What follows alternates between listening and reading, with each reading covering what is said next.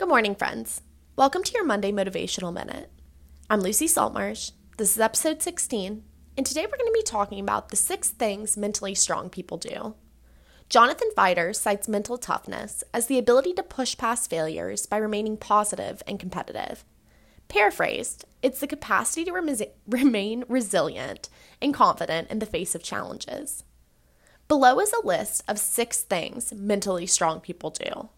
1 they move on and don't waste time feeling sorry for themselves. Two, they embrace change. They welcome challenges.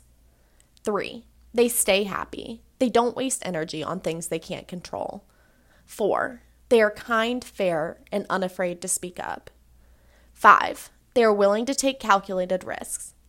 Six, they celebrate other people's success. They don't resent that success.